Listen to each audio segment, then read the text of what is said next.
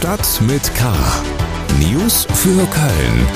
Der tägliche Podcast des Kölner Stadtanzeiger mit Helmut Frangenberg. Herzlich willkommen bei Stadt mit K am 26. Januar 2022. Das ist die 99. Ausgabe unseres täglichen News Updates. Schön, dass Sie dabei sind. Heute in Stadt mit K. Corona-Tests an Schulen wird auf Kosten der Schüler gespart. Feiern in historischen Gemäuern das Katz-und-Maus-Spiel um illegale Partys. Lob für Klimapolitik. Experte sieht Chancen für die Stadt Köln. Schlagzeilen. Im Missbrauchsprozess gegen einen katholischen Priester vor dem Kölner Landgericht hat sich ein weiteres Opfer gemeldet. Dem Richter war eine Frau im Zuschauerbereich des Gerichtssaals aufgefallen. Man muss ihr angesehen haben, dass ihr das, was da verhandelt wurde, sehr nahe ging. Der Richter sprach die Frau nach dem Ende der Verhandlung an, sie soll ihm Briefe übergeben haben, die den Priester weiter belasten. Sie wird nun am Donnerstag im Zeugenstand aussagen. Die Oppositionsparteien im Kölner Rathaus haben deutliche Kritik am Verwaltungsprogramm der Stadtverwaltung für dieses Jahr geübt. Das Fazit von SPD, FDP und Linken lautet viele Worte, wenig Taten. Die Stadtspitze sollte nicht immer neue Projekte ankündigen, sondern lieber erst einmal das vernünftig umsetzen, was längst laufen sollte, so die SPD. Die Linke sagt, der Stadtvorstand verzettele sich in Großprojekten, nichts werde fertig. Mehr zum Thema gleich. Der 1. FC Köln hofft erneut auf großzügige Dauerkartenbesitzer. Der Verein hat die Fans angeschrieben und um finanzielle Hilfe gebeten. Sie sollen bis Ende Januar auf eine Rückerstattung der teuren Ticketpreise verzichten, obwohl sie kein Spiel gesehen haben. Der Verein spricht in dem Brief von gewaltigen wirtschaftlichen Schäden durch die Corona-Beschränkungen. Geld für einen neuen Abwehrspieler hat der Verein aber trotzdem. Wie der 1. FC Köln mitteilte, ist die Verpflichtung von Jeff Chabot in trockenen Tüchern. Er wechselt sofort von Genua nach Köln. Die einen mahnen, die anderen fordern Lockerungen. Die aktuelle Corona-Lage ist kompliziert. Die Infiziertenzahl steigt, auch die Zahl der Patienten im Krankenhaus steigt ein wenig, nicht aber die Zahl derer, die auf Intensivstationen behandelt werden müssen. Die ist heute sogar weiter gesunken. Wir kommen zu den Themen, über die wir etwas ausführlicher sprechen. Schule. Die Schulen stellen sich auf ein neues Testverfahren für Kinder und Jugendliche ein. Wegen der vielen Omikron-Fälle seien das Gesundheitsamt und die Testlabore überlastet.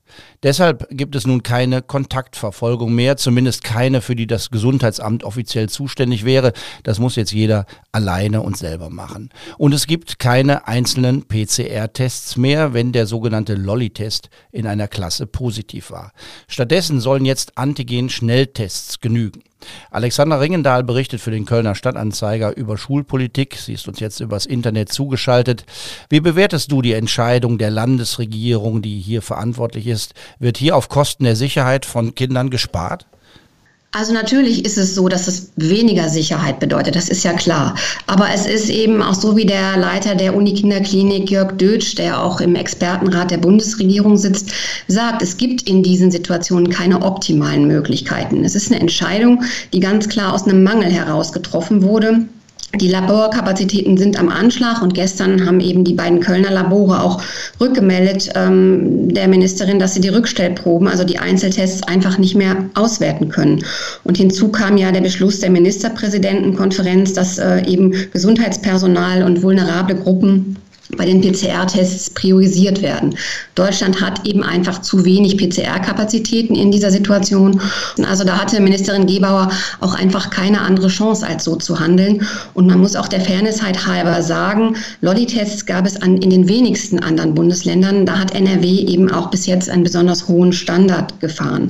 Ob es dann aber allerdings besonders schlau war, sich äh, angesichts der schon sich auftürmenden Omikron-Welle nach den Ferien eine, ähm, äh, dazu, für, dazu zu entscheiden, das Lolli-Test 2.0 Verfahren aufzulegen und den Eltern zu versprechen, sowohl Pool als auch Einzeltest jetzt immer schon am nächsten Schultag auszuwerten, das sei mal dahingestellt. Was da jetzt beschlossen worden ist in Düsseldorf, ist ja genau das Gegenteil von dem, was zuletzt die Bildungsgewerkschaft GEW gefordert hat, also die Interessenvertretung des Lehrpersonals. Die GEW wollte nämlich einen Ausbau der PCR-Tests, weil die zuverlässiger seien als die Schnell- und Selbsttests. Wie kommt denn jetzt die Entscheidung der Landesregierung bei den Lehrern und bei den Eltern an? Ja, die sind teilweise sind die sauer. Aber sie sind auch alle mal ähm, verunsichert. Also die Stadtelternschaftsvorsitzende Nathalie Binz hat mir eben auch gestern gesagt, es kann jetzt nicht wieder sein, dass die Kinder da hinten runterfallen und eigentlich müsste man jetzt neben dem Gesundheitspersonal auch die Kinder weiter für die PCR-Tests priorisieren. Zurzeit sind in Köln rund ähm, 800 Schülerinnen und Schüler infiziert. Die Zahl lag schon mal deutlich höher. Das gilt auch für die Zahl der infizierten Lehrerinnen und Lehrer. In Panik muss man nicht verfallen. Angst war in der Pandemie noch nie ein guter Ratgeber. Aber trotzdem gibt es natürlich an einzelnen Schulen echte Notlagen. Jetzt hat die erste Schule, die Katharina Henoth Gesamtschule, auf Notbetrieb umgestellt. Was muss man sich denn praktisch unter einem Notbetrieb vorstellen? Ja, in der Katharina Henoth Gesamtschule war die Situation eben so, dass innerhalb von einer Woche 100 Fälle, über 100 Fälle aufgetreten waren und elf Lehrer erkrankt waren. Und da konnte eben der, der Unterricht auf die herkömmliche Art einfach nicht mehr stattfinden. Und die haben da jetzt einen eigenen Plan aufgelegt, haben sich von der Bezirksregierung genehmigen lassen, dass der Nachmittagsunterricht, wir sind eine Ganztagsschule, komplett wegfällt. Da wird jetzt eben nur noch bis 12.45 Uhr unterrichtet und eben auch teilweise nach besonders angepassten Plänen, also auch nach Anwesenheit der Lehrer und so weiter und nach den Quarantäneplänen. Das bedeutet Notbetrieb. Wobei ich ehrlich gesagt auch äh, mich wundere über die Zahlen der Stadt oder die machen mich auch stutzig, weil da stehen, wie du gesagt hast, konstant immer nur 800 bis 900 Fälle, aber gleichzeitig ähm, heißt es eben, 20 Prozent der Pools sind derzeit jeden Tag positiv und auch aus den Schulen, Schulen hört man immer immense Zahlen. Das ähm, kann ich mir so auch nicht erklären, aber de facto ähm, gibt es eben diese Schulen, die wirklich diese hohen Zahlen auch melden und dann solche Maßnahmen ergreifen müssen. Herzlichen Dank, Alexander Ringendahl aus der Lokalredaktion des Kölner Stadtanzeiger. Mehr zum Thema Corona und der Lage an den Schulen auf ksta.de. Nachtleben. Große Partys sind weiterhin nicht erlaubt. Wer es trotzdem macht, ist illegal unterwegs. In den vergangenen Monaten hat sich da ein regelrechtes Katz- und Maus-Spiel entwickelt. Polizei und Ordnungsamt jagen Raver und Tänzerinnen und die suchen sich abgelegene Plätze oder geschlossene Diskotheken, um möglichst unbehelligt zu feiern. Einer dieser Plätze ist ein altes Preußen vor im Gremberger Wäldchen. Kollegen des Kölner Stadtanzeiger haben sich in der Szene umgehört und auch das zweckentfremdete historische Gemäuer besichtigt.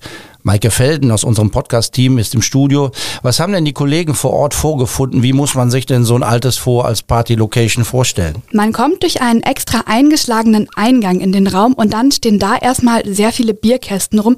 Die sind zum Teil noch voll, also für kommende Partys. Und auf dem Boden, da liegt eben leider sehr viel Müll, vor allem so leere Zigarettenschachteln, zu Ende gerauchte Zigaretten, die dann da ausgetreten wurden. Und oben fast an der Decke, da sind so notdürftig ein paar Löcher reingebohrt, um ein bisschen für Frischluft zu sorgen. Und in der Veranstaltungsnacht im Gremberger Wäldchen, da gibt es auch immer einen DJ mit Mischpult und Equipment. Das wird dann halt eben noch dann am Abend aufgebaut. Das ist alles also sehr professionell. Sehr professionell und auch mit Zerstörung des historischen Gemäuers verbunden. Wie läuft das denn im Vorfeld ab? Wie erfahren denn Interessierte, die tanzen wollen, von den illegalen Partys? Da reichen in der Regel eigentlich soziale Netzwerke aus, also Instagram und Facebook sind da am besten dein Freund. Man muss ein bisschen suchen, nach Rave Indoor zum Beispiel, und dann kann man die Veranstalter einfach kontaktieren und anfragen und wird dann eingeladen. Und vor Ort gibt es dann eben Anweisungen von den Veranstaltern. Also man soll das Handy aus oder auf Flugmodus machen, damit die Polizei die Koordinaten nicht rausbekommt und die Veranstalter wollen auch, dass die Teilnehmenden in kleinen Gruppen ohne jetzt laute Musikboxen anreisen oder da quasi hinkommen und auch möglichst keinen Alkohol trinken, damit man sehr unverdächtig wirkt. Trotzdem tauchen diese Partys dann immer wieder in Berichten von Polizei und dem städtischen Ordnungsamt auf. Sie werden also auch erwischt.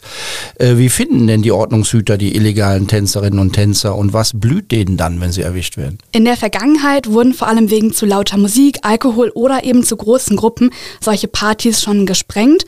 Und es gibt einen Verein, der heißt Quartier Lateng und der macht auch eben immer wieder auf solche Partys aufmerksam und teilt dann die Infos der Stadt Köln und auch der Polizei mit. Die Partys werden dann vor Ort eben aufgelöst, es werden Bußgelder erhoben und die Veranstalter müssen dann teilweise bis zu 5000 Euro zahlen und es hagelt natürlich Anzeigen wegen Ordnungswidrigkeiten und momentan natürlich auch bei Missachten von Corona-Verordnungen. Da drohen einem ebenfalls auch Anzeigen. Herzlichen Dank, Maike Felden aus unserem Podcast-Team über illegale Partys im Gremberger Wäldchen, bei denen trotz Verbot gefeiert wird. Die Recherchen der Kollegin Maria Gambino und des Kollegen Detlef Schmalenberg lesen Sie im Kölner Stadtanzeiger und bei ksda.de. Und da finden Sie dann auch ein Video, also bewegte Bilder aus dem Vor im Gremberger Wäldchen, das einen guten Eindruck vermittelt. Politik die Stadt hat ein ehrgeiziges Ziel. Bis 2035 will sie klimaneutral sein. Mit einem neuen Umweltdezernenten an der Spitze, William Wolfgram heißt der Mann, soll es mit zügigen Schritten vorangehen. So hat es die Stadtspitze um Oberbürgermeisterin Henriette Reker versprochen. Wir haben mit einem Experten, der ein wenig von draußen drauf guckt, über die Klimaziele der Stadt gesprochen. Bernd Düsterdieck ist Beigeordneter beim Städte- und Gemeindebund und er ist dort unter anderem für die Themen Umwelt und Klima zuständig. Ist es zu schaffen, bis 2035 Klimaneutralität zu erreichen? Es müssen viele Schritte eingeleitet werden. Ähm, äh, und wir brauchen natürlich auch die entsprechenden Rahmenbedingungen, damit also so ein Zeitfenster auch tatsächlich dann äh, erreicht werden kann. Das heißt, wir brauchen zügige Planungsverfahren, Genehmigungsverfahren. Ähm, wir brauchen die entsprechenden Fördermittel, die auch erforderlich sind, auch für die Kommunen, um gewisse Dinge umsetzen zu können. Wenn solche Rahmenbedingungen stimmen, dann kann natürlich eine solche Umsetzung auch durchaus in einem Zeitraster jetzt von 12, 13 Jahren äh, ähm, gelingen. Das halte ich nicht für ausgeschlossen. Die Stadt hat Sofortmaßnahmen angekündigt. Bernd Düsterdieck hat sich das Arbeitspapier der Verwaltung angesehen. Was muss seiner Meinung nach jetzt passieren? Es geht ja letztlich um die Umsetzung konkreter Maßnahmen. Nicht? Wenn Sie jetzt beispielsweise äh, nur mal diese drei Beispielthemen nehmen, äh, ein Kölner Solardachprogramm, eine Entsiegelungsstrategie oder auch ähm, das Thema Bauen mit Holz. Nicht? Äh, nur mal bei den drei Beispielen zu bleiben, die in dem Papier auch auftauchen da ist es natürlich wichtig, dass man, da, dass man Sichtbarkeit bekommt, dass man sozusagen vom Diskutieren auch zum Agieren kommt und diese Dinge wirklich auch sichtbar vorantreibt. Denn man darf eines nicht vergessen, die äh, Kommunen sind natürlich ganz generell, auch Köln, äh, haben eine Vorbildfunktion für die Bürgerinnen und Bürger. Und da gilt es natürlich dann auch zu zeigen, wir können nicht nur reden, wir setzen auch um. Insoweit wird es dann letzten Endes wichtig sein, gerade wo man das Heft des Handelns selber in der Hand hat. Das ist etwa die Installierung äh, von Photovoltaikanlagen auf eigenen kommunalen Dachflächen als Beispiel. Ja, äh, diese Dinge dann auch wirklich jetzt sehr kurzfristig anzugehen, in den Griff zu bekommen und damit auch zu dokumentieren nach außen, jawohl, wir nehmen die Sache ernst, wir bringen die Dinge voran und es bleibt nicht nur in der Projektierungsphase. Nicht? Das wäre aus meiner Sicht ein wichtiger Punkt. Mehr dazu gibt es in der Donnerstagsausgabe des Kölner Stadtanzeiger. Das war's für heute. Wir freuen uns auf morgen, denn da haben wir ein schönes Jubiläum. Wir präsentieren Ihnen dann die hundertste Folge von Stadt mit K. Nicht verpassen. Mein Name ist Helmut Frankenberg. Bleiben Sie wachsam, aber auch gelassen. Stadt mit K. News für Köln. Der tägliche Podcast.